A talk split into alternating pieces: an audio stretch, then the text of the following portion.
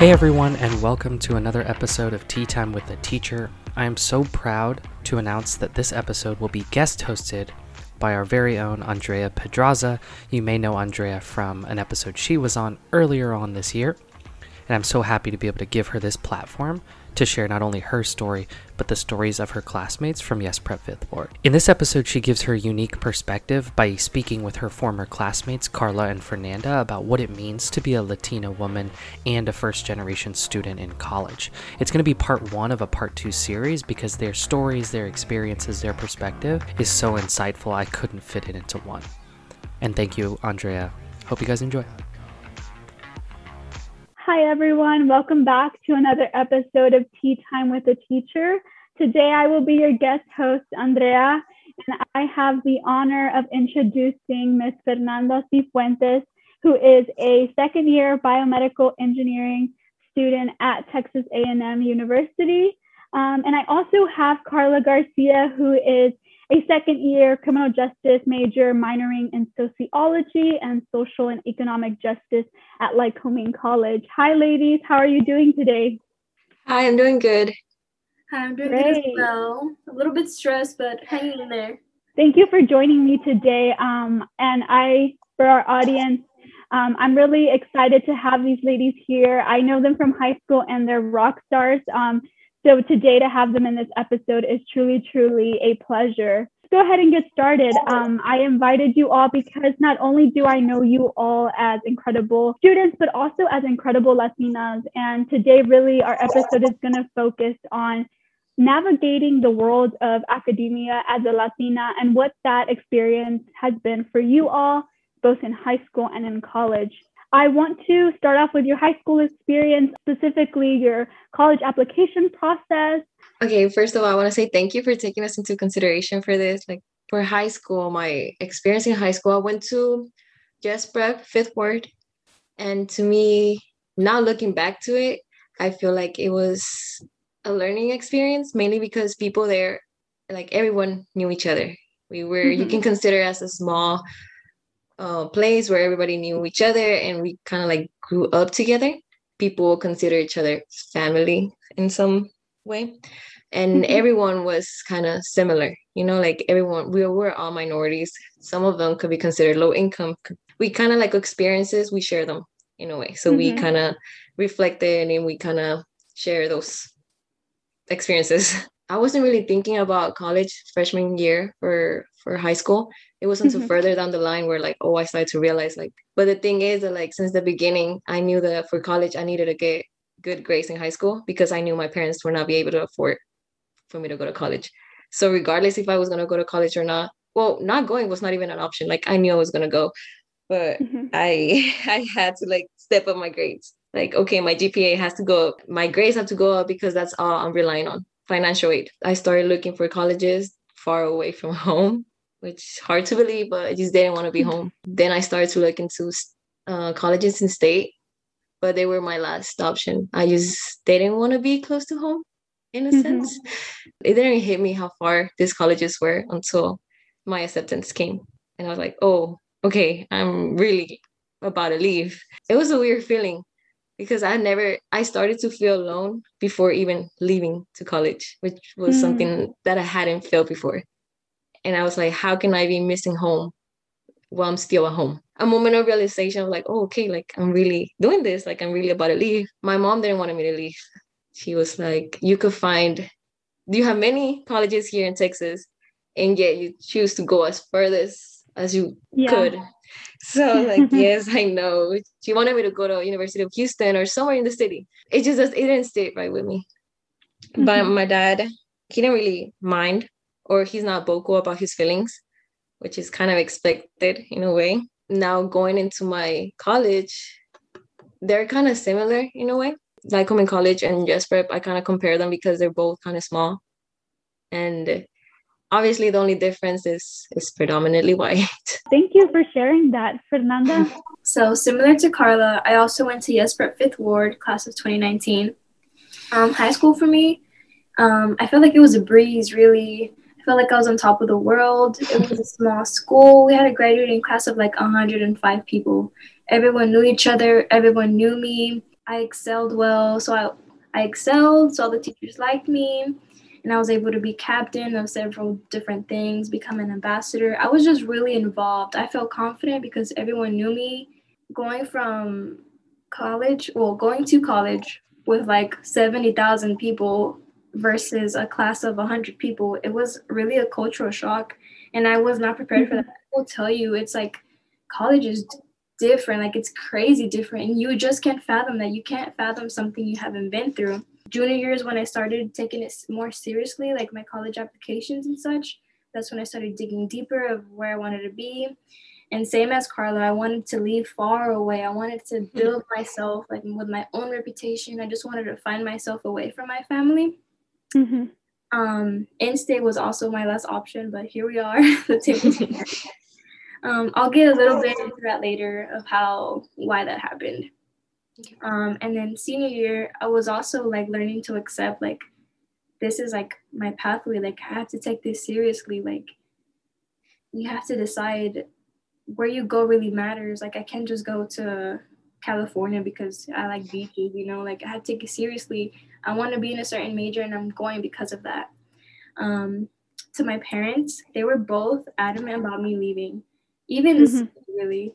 Um, they tried to bribe me and make me feel guilty, but you know, I'm a first gen. Nobody in my family has ever left to go co- to mm-hmm. go to mm-hmm. college, so it wasn't something they could like they couldn't imagine me living by myself. You know, they were nervous and scared for me. Like it was it was with a pure intent. Like they were nervous for me. They didn't know what to expect. I'm their baby.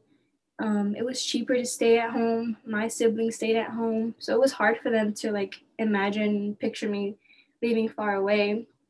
Um, when I went to visit one of my colleges that that I thought I was going to, I had actually booked the flight to visit the school behind their back because I was just so nervous to even confront them. Like that's how like serious I felt it was.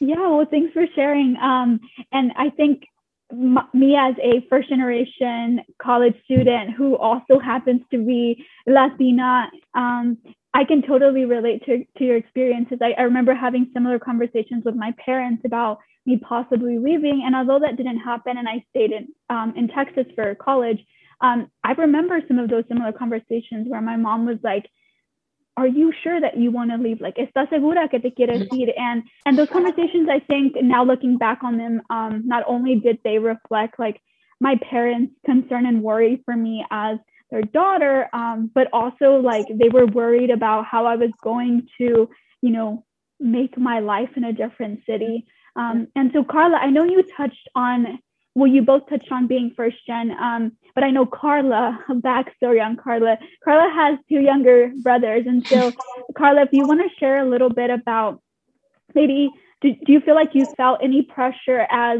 the oldest, um, but not only that, as the oldest daughter?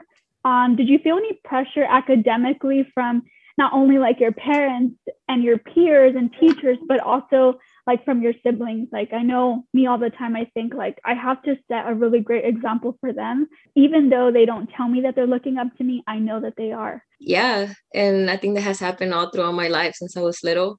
It used to be just me and my brother. My he's two years younger than me. His name is victor.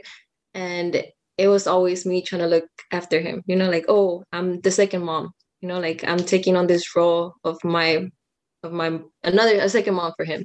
So since then it was like i have to be someone. I have to do better. I have to be better because they're they're looking at me. And not just that but my little brother is i want to be someone in life because well yeah there's a lot of pressure for both my two of my younger brothers. I just know that i have to be someone in life in order to help out my brother my little brother. I want i don't want him to go through the same stuff that me and my even my other brother Victor went through in sense mm-hmm. of like economic situations. I know that if I become someone and I help my family out, I know that my brother Ian, like the youngest one, he's like seven, he's not gonna go through the same stuff that I had to go through. He's not gonna have to like go through the application of college and wonder how do I do this? How do I apply? Where do I apply? He's gonna understand that because he's gonna have someone to help him out. And that is something that I think about so much because if it wasn't for just breath like teachers that were there to help me and guide me to the process, I feel like I wouldn't have known how to do that. And I know for sure my little brother, he's not going to go through that struggle because he has me and he has my other brother. And it is not my parents' fault. Like, if anything, like, it's not their fault that they, they don't speak the language or they're not fluent in the language. Like, it's not their fault. If anything, I thank them because if it wasn't for them, I would not be where I am right now. There is a pressure, you know, even from my parents, they they see me as a daughter of Latina daughter. They expect so much out of you, and it's not even like they don't express it, but you know that culturally you have to behave a certain way, you have to act a certain way, and it's just expectations that you have to, in a way, um, act on. Fernanda, do you want to share anything um, in regards to that as well? Uh, yes, um, I am the baby. I'm the youngest, so I don't feel the same pressures as Carla.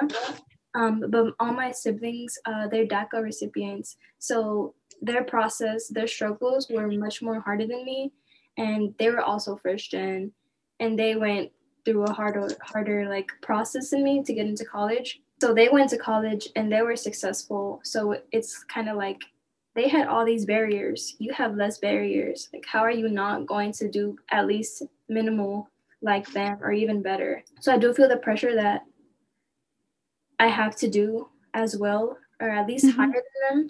Like, I wouldn't say it's a negative pressure, more like um, it's kind of like a driving force for me, really, because I know I have a support system at home and I know they have expectations for me. So it's kind of like a motivator motivator almost getting into that sort of family values and things that are important. And especially in latino households i think we all know that family and this idea of familismo which is are kind of all taught to stay within our our family and stay near our family is often not talked about but we all feel it right? Carla mentioned like she felt those expectations from her parents even though sometimes they weren't like verbally voiced they were there and they're they're still there now that we're in college. And so i want to now touch on a little bit about what were your parents reactions when you decided like okay i've made the choice of where i'm going to school and it's not in houston. How were those conversations like with your parents? Did you sit them down at the dinner table and explain or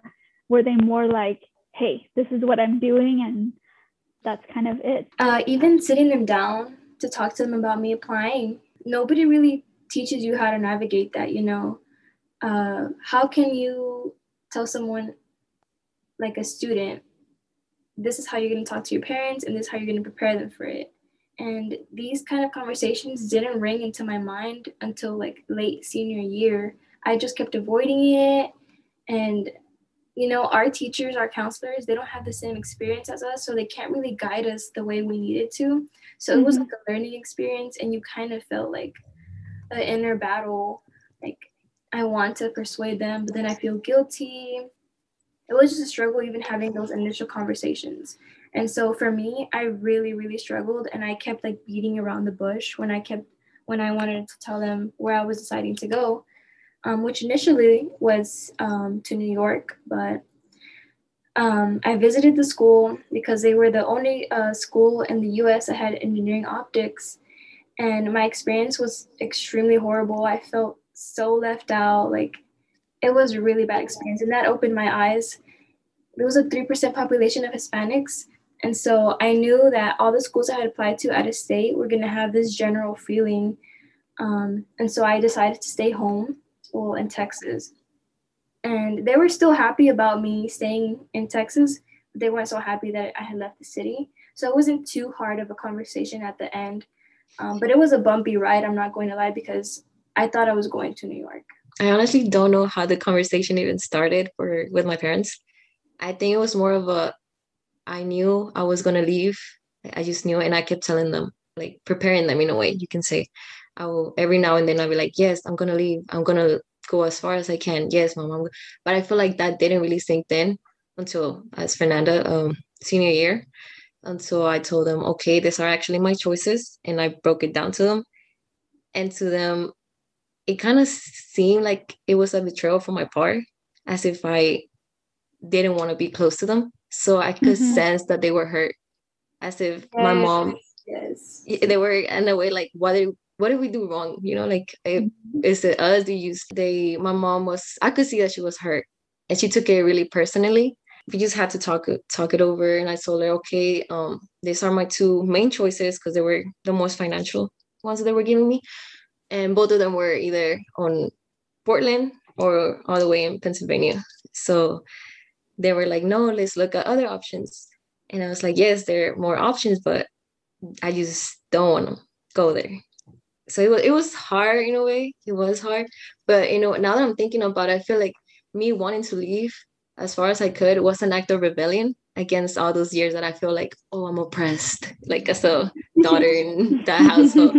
So so I was like, yes, I'm gonna leave. And I was so excited. And I would tell them and rub it in their face, like, I'm gonna leave so far from here. and the day came and oh, okay, like it does hurt, never mind. But I'm still leave, but I'm still leaving, but it hurts, you know. I remember conversations with my mom, and she was like, and I I didn't go that far. I left to Austin, um, which is like three hours away. But she was like, um, well, if you don't call me within two days, I'm gonna start to worry, and I might have to go.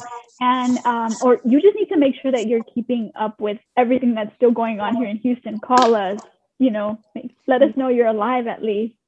Um, so now let's get to college, right? You you get to college your freshman year.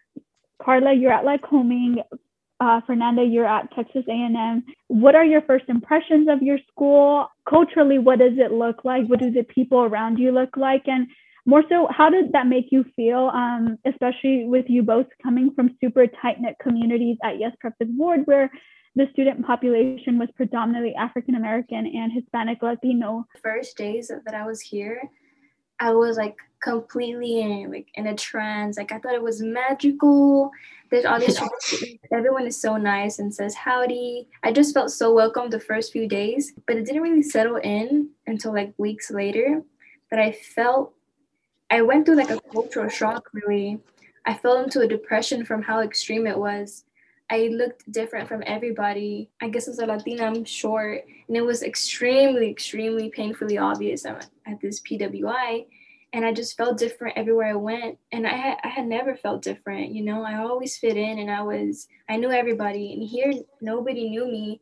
I had to make a name for myself. I had to restart from the ground up. Everyone here they earned their way here. So, you know, I didn't have a name. I wasn't known as like a stellar student like I was back in high school. The new taste of freedom at the beginning, that's what like made me feel magical at the beginning, really. But it's it's more than that. It's not just leaving and having friends and having fun. You have to find yourself uh, once again. Really, it's a whole ex- experience of learning who you really are. This is the first time I had to carry my identity somewhere. I had never had to do that before in my life. You know, I always fit in everywhere I went. It was not what I expected. Well, similar yeah, to Fernanda, you the first week for all the partner students, so basically anyone who is from Yes Prep or outer territories, they will come here for the first week. So all of those partner students, which is basically Yes Prep and um, what's the other KIPP? all of the all of us were basically minorities. So all of us is just minorities that you can say right here in college is all of us. So it feels like a home you know because similar faces you kind of relate to each other and like oh, okay this is cool. But once that one week for to settling passed all these people came and it was as fernanda said the first time that like i started to notice how i stand out how my skin color stands out something that hadn't happened to me before and I remember there was this one moment specific where we were doing an activity for freshmen and we were all gathered and I looked around me and all I could see was white faces. Like everyone was just, it was just so many white people, something that I had never seen before. I feel so out of place. It literally took me a moment. Like I had to stand there and just look around me and I questioned, like, do I even belong here? Do I even like what am i doing here? I'm not gonna fit in here. They're like yeah. so different from me. And yeah it was just a moment where like i realized how i just realized about like fernanda saying my identity and how i do stand out. Something that i hadn't before because of the place that i was in. Yeah um and i yeah i can totally relate to that. And in the other episode i did with mr mcconney i talked about how um, I experienced what's called imposter syndrome, right? This yes. that yes, yes, right, yeah, that this feeling that you don't belong, right? That you know, I worked really hard to get here, but mm-hmm. within the space and within the people here, I don't feel like I, I have a place here, or I haven't necessarily found my meaning yet. And I think it's true for a lot of other minority students, including Latina women um, who are in academia and so, um, so touching on that, I think uh, Fernanda, you're a STEM major. Can you share a little bit about like, you know, you mentioned PWI, and so what is it like being a woman of of color, a Latina in a STEM major at a PWI, right? Like that, that's a lot of layers there, like mm-hmm. Latina, STEM, PWI. Um, can you share your experience about that? I want to say it's pretty intense. A lot of times I find myself I want I want to say like alone, unrepresented, and like not empowered in the way I used to feel. Um, so I've been here for what two years, and I've taken over. I take like six courses, I guess, a semester, and not once have I had like a, a female, um, a Latina teacher for any of my engineering classes. You know, it sucks because I feel like I have not a strong support system within my school because of that. Even mm-hmm. though I mm-hmm. do have, I have had uh, female teachers, but it's not for my engineering courses. And it's been, I've had classes where I have been the only Latina in that room.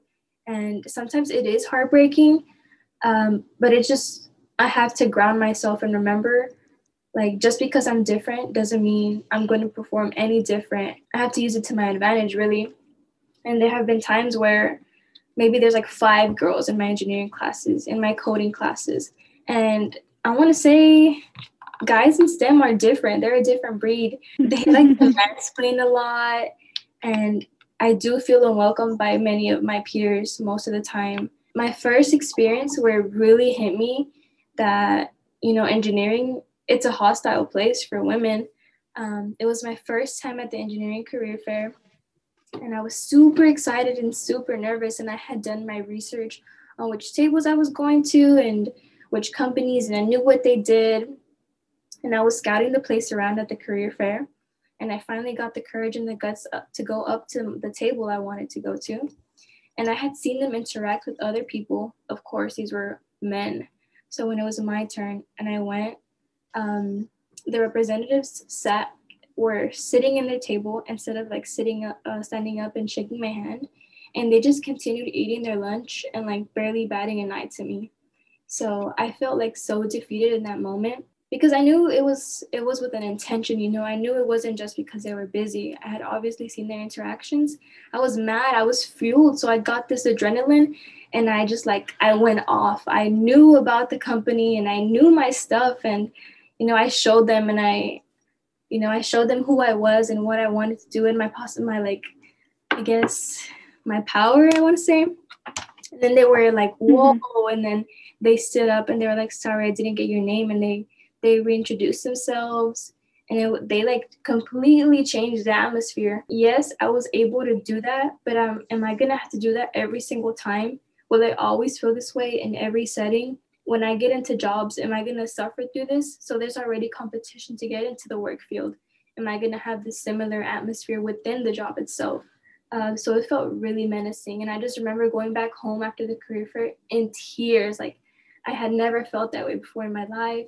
And I was questioning. I literally pulled out the sheet to ch- transfer majors and I called my sister and I was like, this isn't for me. I don't know if I can do this in the future like I feel so crappy right now and I'm not even in the field, you know, I'm just in the academia, you know. My sister was like, You've worked so hard and I know you want this. You know, I know you want it for yourself. I know you want it for everybody. Keep yourself grounded. Like you got this. You have all our support. But there's there are really intense moments that just hit me like a train. I really I feel like I don't belong a lot of times. So it takes like a strong heart, I want to say. Yeah, no, thanks for sharing that very personal and vulnerable experience. And Carla, I know you're a um, a criminal justice major minoring in sociology, which woo because that's my major, um, and social and economic justice. So, um, for you personally, do you feel like your um, identity as a Latina has influenced the view that you have taken on um, about criminal justice and sociology. I know I don't want to out Carla, but I I have her on some social media, and I always um, see her voicing her her opinion about you know equality and um, being inclusive of women. How your identity as a Latina has influenced your view on you know criminal justice and sociology and et cetera. Yeah. Yeah, um, so I've taken some courses on sociology, and one of my favorites was um, race and ethnicity. It was pretty wide open, like eye opening for me. My view for the criminal justice system, it has, yes, it has influenced a lot. I all this information that I learned, it just doesn't make sense sense to me how people don't see all the disparities that there is in the system. You know, like to me, it's like how can you not see it? How can you not see these things happening? Because I have I've had people come to me and tell me, oh, like why do you think like women are not paid the same or like things that don't make sense. They tell me like yeah i have i've had people come to me and have a conversation of an argument. How do you think or why do you think women are not equal? In what ways are they not equal? And to me that's frustrating because the evidence is just right there and it feels like i have to give them a whole lecture on women's history and things that and concepts they're not going to understand. So it's really frustrating right? And sometimes even in the class whenever we're talking about um, sentencing and this disparity that there is i feel like my opinion it's kind of like disregarded or dismissed just because I'm a, I'm a minority and I'm a woman. Okay, of course she feels that way. Of course she's gonna think that way because she's a minority and she's a woman. Like my opinion is expected. Yeah, so I feel like every time that I talk and I give my opinion and what I think about the system, I feel like people just judge and say, of course, of course you think this way.